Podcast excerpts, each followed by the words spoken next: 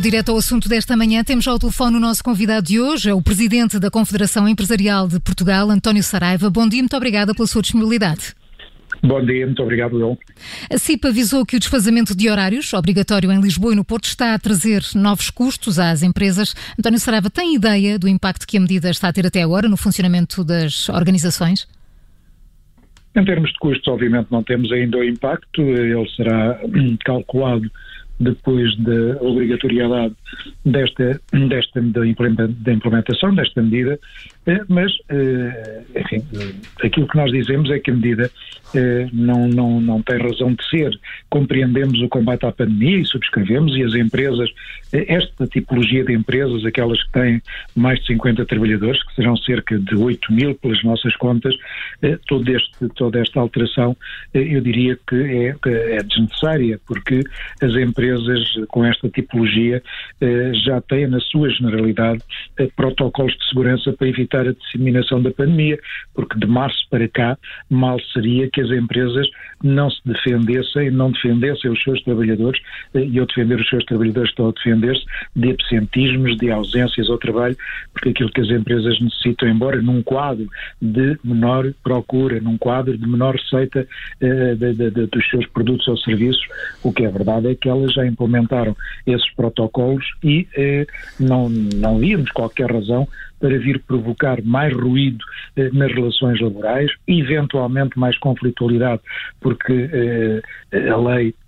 está de alguma maneira vaga e, eh, nesse sentido, aquilo que eh, desejaríamos era que o governo eh, mantivesse aquele quadro que já era prática nas nossas empresas e não viesse causar quer este ruído, quer o potencial aumento de custos, como iniciámos a conversa, já que nós tendo quantificado, o desfazamento de horários implica, por exemplo, no setor automóvel, apesar de se falar de meia hora a uma hora no máximo, mas o que é verdade é que eh, a conjugação dos trabalhos as características deste setor fará com que, para que isto seja efetivamente com esta configuração e não com aquelas que as empresas já por si adotaram, eh, perdas de 4 a 5 horas diárias, o que obviamente apresenta um custo para este setor, para, por exemplo, dou-lhe este setor como exemplo. Uh, António Sarava, ou seja, pelo que está a dizer, as empresas já se adaptaram de alguma forma ou já se adaptaram mesmo às novas circunstâncias, até com a criação, por exemplo, de equipas espelho, como muitas empresas já adotaram, e, e portanto, está, está a admitir que muitas delas, se calhar, não vão ter que fazer este desfazamento de horários e poderão não fazer este desfazamento de horários.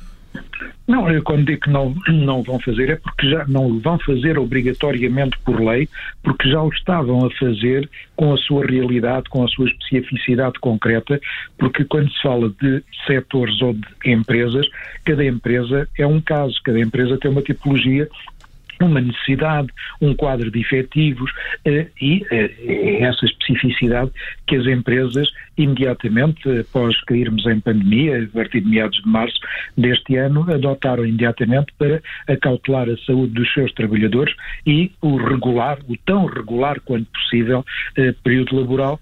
E por isso esta tipologia de empresas de mais de 50 trabalhadores, eh, eh, neste pequeno, pequeno, comparativamente com o número de empresas que o país tem, eh, para 8 mil empresas, convenhamos que há aqui também, na nossa perspectiva, eh, alguma, eh, alguma necessidade de criar percepções de que se está a fazer, eh, de que se estão a tomar medidas em várias áreas, mas nesta, concretamente, as empresas, se há local de trabalho seguro em termos pandémicos, é o local de trabalho hoje, porque as empresas adotaram todas elas, independentemente do seu, da sua dimensão, critérios, a dispensa dos EPIs, dos equipamentos proteção individual, uhum. o gel, as máscaras. E, e, conjunto. António Saraiva, já é possível saber, uh, digamos, uh, quanto é que as empresas estão uh, a gastar neste tipo de neste tipo de um, material para. Material. É, é, é, enfim, como imagina. É variável, claro, não é? É muito variável, porque temos empresas com mil trabalhadores, se falarmos de algumas. Sim, mas falarmos de rácio exatamente por mil trabalhadores, é possível fazer essa estimativa? Não, não, não temos, não temos essa estimativa. Os dados ainda, até porque o, o, o digamos, o processo está, está em andamento. Deixe-me só fazer-lhe uma pergunta em relação àquilo que dizia da meia hora. Um, uh, o atraso ou o desfazamento de meia hora pode provocar atrasos de três ou quatro horas. Eu creio que não, não percebi o, o raciocínio. aquilo que o setor de texto, o setor de, de automóvel, perdão, o setor automóvel nos faz saber é que para eh, introduzir estes desfazamentos com a, cadência de produção, com as linhas de produção eh, que, estão, que estão montadas, isto pode levar a eh, complicações de, de, desses, dessas mesmas linhas eh, que podem representar eh, esta, estas diferenças horárias e não apenas a meia hora a uma hora, como o Governo diz. Uh, António Saraiva, uh, vamos, vamos mudar de tema. Há poucos dias a CIP apresentou uma lista de propostas para o próximo Orçamento do Estado. Vamos olhar para algumas delas. Em primeiro lugar, parece-lhe realista pedir uma descida do IRC até aos 19% nos, no, com a condição económica que o país atravessa? Obviamente que quando solicitamos essa medida fazemos na coerência daquilo que tem sido o nosso caderno de encargos, chamemos-lhe assim. Eh, obviamente que reconhecemos que o país está a viver a crise que está, aliás o mundo eh, e o país, obviamente, eh, e reconhecemos que algumas das medidas podem ser de rápida implementação e outras mais morosas. E por isso nós definimos as nossas medidas em temporárias e em definitivas. Temporárias aquelas que num curto espaço de tempo exigimos que sejam aplicadas para que as empresas tenham um quadro em que preservem os postos de trabalho, porque esse deve ser hoje o nosso grande combate, é evitar ao máximo o elevado desemprego que ninguém consegue determinar hoje a esta distância qual vai ser a partir deste final de mês de setembro, eh, com a redução ainda mais significativa de atividades porque o período de verão e as férias não deixaram de trazer ao mercado interno alguma, algum consumo, mas receio, receamos, todas as atividades económicas, que eh, o desemprego vai atingir números que ninguém desejaria. E esse deve ser o nosso combate, é evitar ao máximo o desemprego. E nesse sentido, há medidas temporárias, aquelas que visam dar condições às empresas para esse objetivo, recorrendo a, a formação profissional, a requalificação, a, a transformar os apoios do Estado a fundo perdido ao longo destes 4, 5 anos, à medida que os anos vão passando, eh, e não num, num, momento só,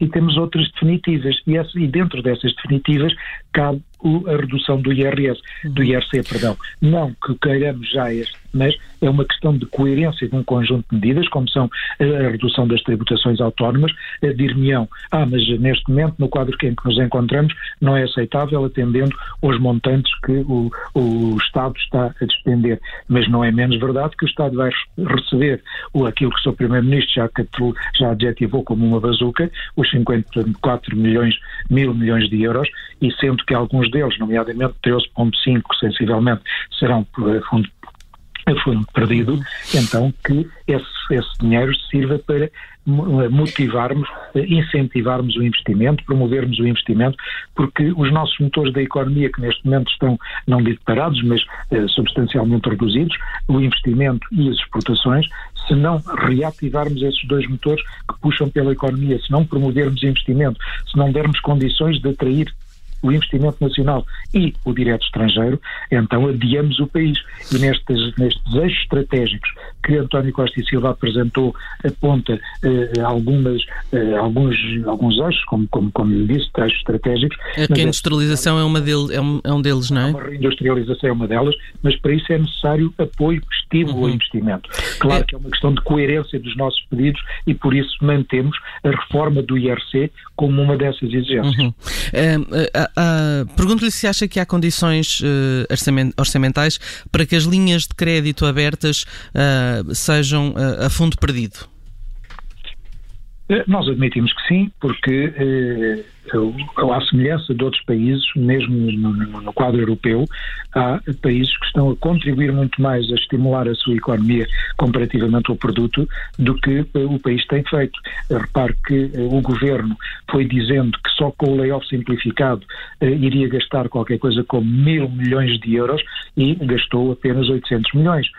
Por isso, temos aqui folgas para outras tipologias de ajuda e sendo certo que para preservarmos o emprego, para garantirmos o mais possível a manutenção dos postos de trabalho, aquilo que as empresas necessitam é de ir sobrevivendo nesta enorme redução de consumo e de encomendas em que se encontram. Se estimularmos essa manutenção dos postos de trabalho, dando às empresas tesouraria, dando-lhes apoio de tesouraria, e esse seria um deles, transformar os, uh, as garantias de Estado a fundo perdido em determinadas condições, e desde logo duas delas seriam fundamentais, a, a manutenção da empresa e a continuação dos postos de trabalho, enfim, estaríamos aí a estimular por um lado, a manutenção, a viabilidade das empresas, que assim não iriam morrer, como eventualmente eh, alguma tipologia de micros realidades empresariais é o que vai acontecer e todos receamos, e é, é esse o objetivo, é transformar as garantias a fundo perdido ao longo destes quatro próximos anos, precisamente para dar liquidez,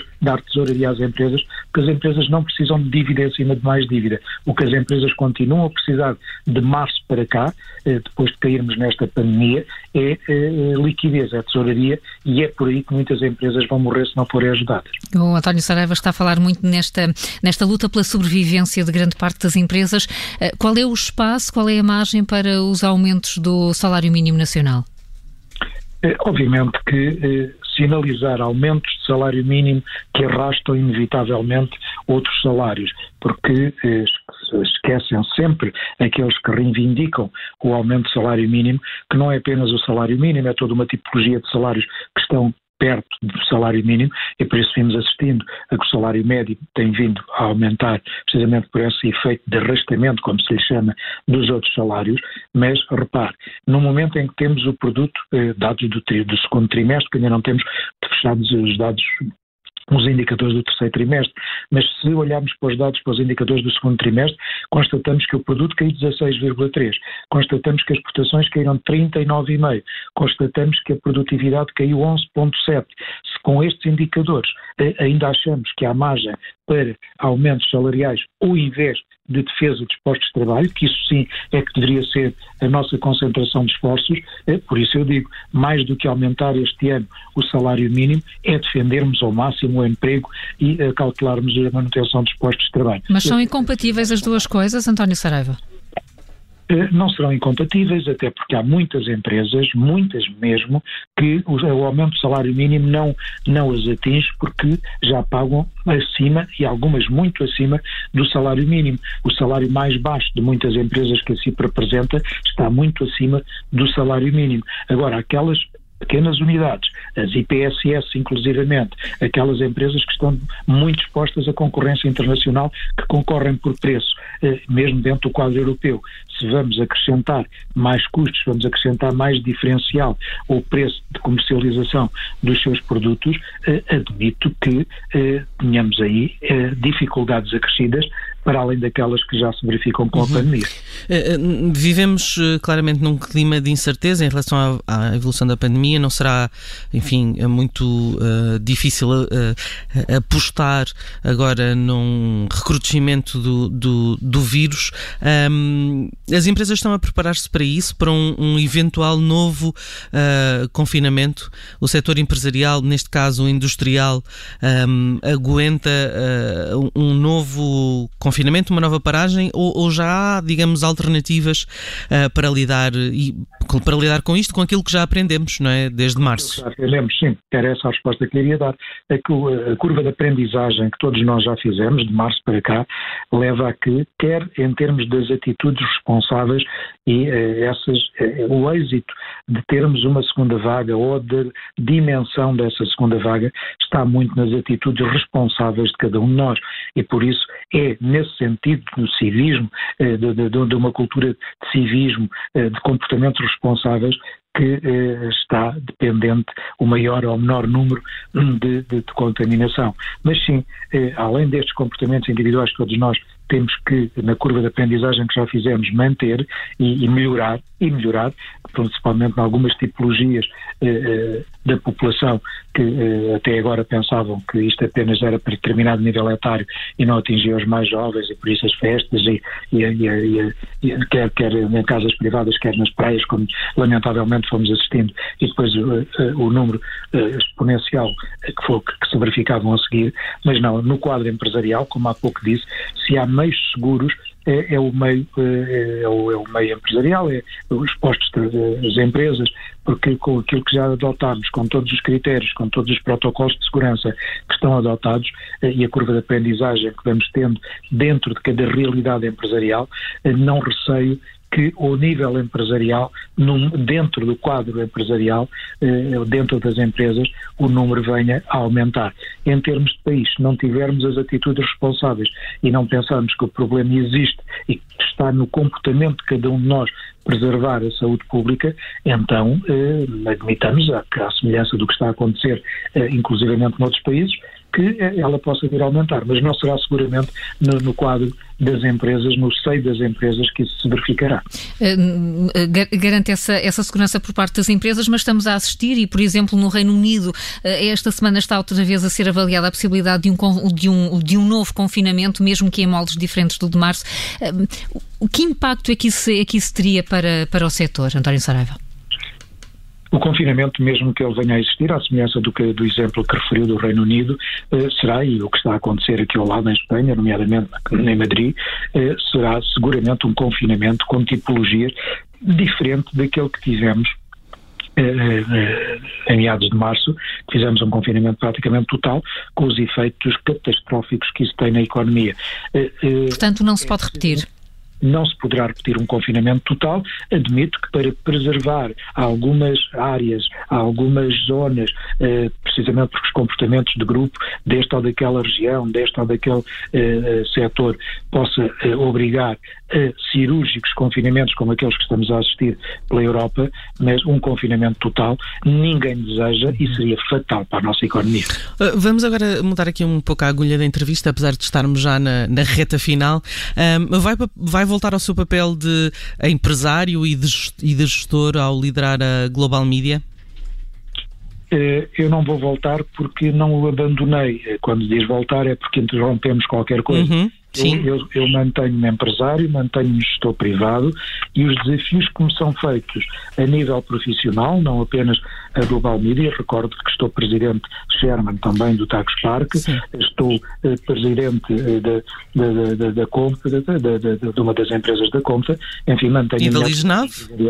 Uh, não, da Lisnave. Já não, já não está ligado à Lisnave? Ligado ao grupo, já não estou ligado ao grupo José de Mel, onde estive 26 uhum. anos e foi uma grande escola de vida e de, de caráter, eh, mas não, eh, não vou voltar porque sempre me mantive e os desafios profissionais que me são feitos, como este agora da Global Media, é um desafio que estou a refletir, estou a equacionar, estou a avaliar, porque independentemente da vontade unânime dos acionistas que integram hoje a Global Media, há um conjunto de avaliações que estou a fazer para a minha decisão, obviamente, mas sim, é um desafio muito interessante e que admito abraçar. Uh, mas são uh, a avaliação que está a fazer neste momento e as dúvidas que tem são a nível pessoal, é o facto de não ter uh, no, seu, no seu currículo nenhuma ligação a grupos de comunicação social? É uma avaliação global em termos de da minha vida, de, de, das outras responsabilidades que tenho, o facto de já ter 66 anos de idade e ter uma família que tem sido sacrificada com toda a minha evolução profissional e todo o percurso que me orgulho de ter feito, eh, e por isso tenho que supesar aqui eh, corretos equilíbrios trabalho-família também, eh, que está muito agora em voga, e por isso a avaliação tem várias dimensões, até esta pessoal de conjugar trabalho e família. Mesmo para terminar, estamos mesmo no fim do nosso tempo, um, este convite reporta-nos também, digamos, à relação que já estabeleceu com Marco Calinha uh, num outro projeto, num outro uh, negócio. O convite surpreendeu, exatamente como dizia a Carla, porque é outra área completamente diferente? O convite surpreendeu, mas admito que a relação que, que criei com o Marco Calinha, desde que eh, salvou eh, a empresa eh, que, que eu detinha e que Marco Linha reestruturou e que já está a dar eh, resultados positivos, francamente positivos neste momento, depois da reestruturação que foi feita e dos custos que isso teve. Esta aprendizagem, este conhecimento mais, mais profundo que tivemos um do outro permitiu que abracemos desafios profissionais, projetos profissionais que Marco Linha tem no seu grupo, que é um grupo português e que está bem, felizmente, um dos grupos portugueses que nos podemos orgulhar de ter feito este percurso, e é este conhecimento pessoal mais, mais profundo que permitiu seguramente, essa é uma pergunta que terá que ser feita ao Marco, mas que permitiu seguramente este desafio que é o Molesser, porque hoje, conhecendo como nos conhecemos e sabendo, enfim, o profissionalismo e o rigor que colocamos nas coisas, admito que tenha vindo daí eh, um, um dos critérios do, do desafio que me foi feito. Fica já o convite a Marco Galinha para que nos responda essa pergunta, então. o presidente da Confederação Empresarial de Portugal, António Saraiva, no Direto ao Assunto da Rádio Observador. Muito obrigada por ter aceitado o nosso convite. Foi um gosto, muito obrigado. Um bom dia para si, muito obrigada.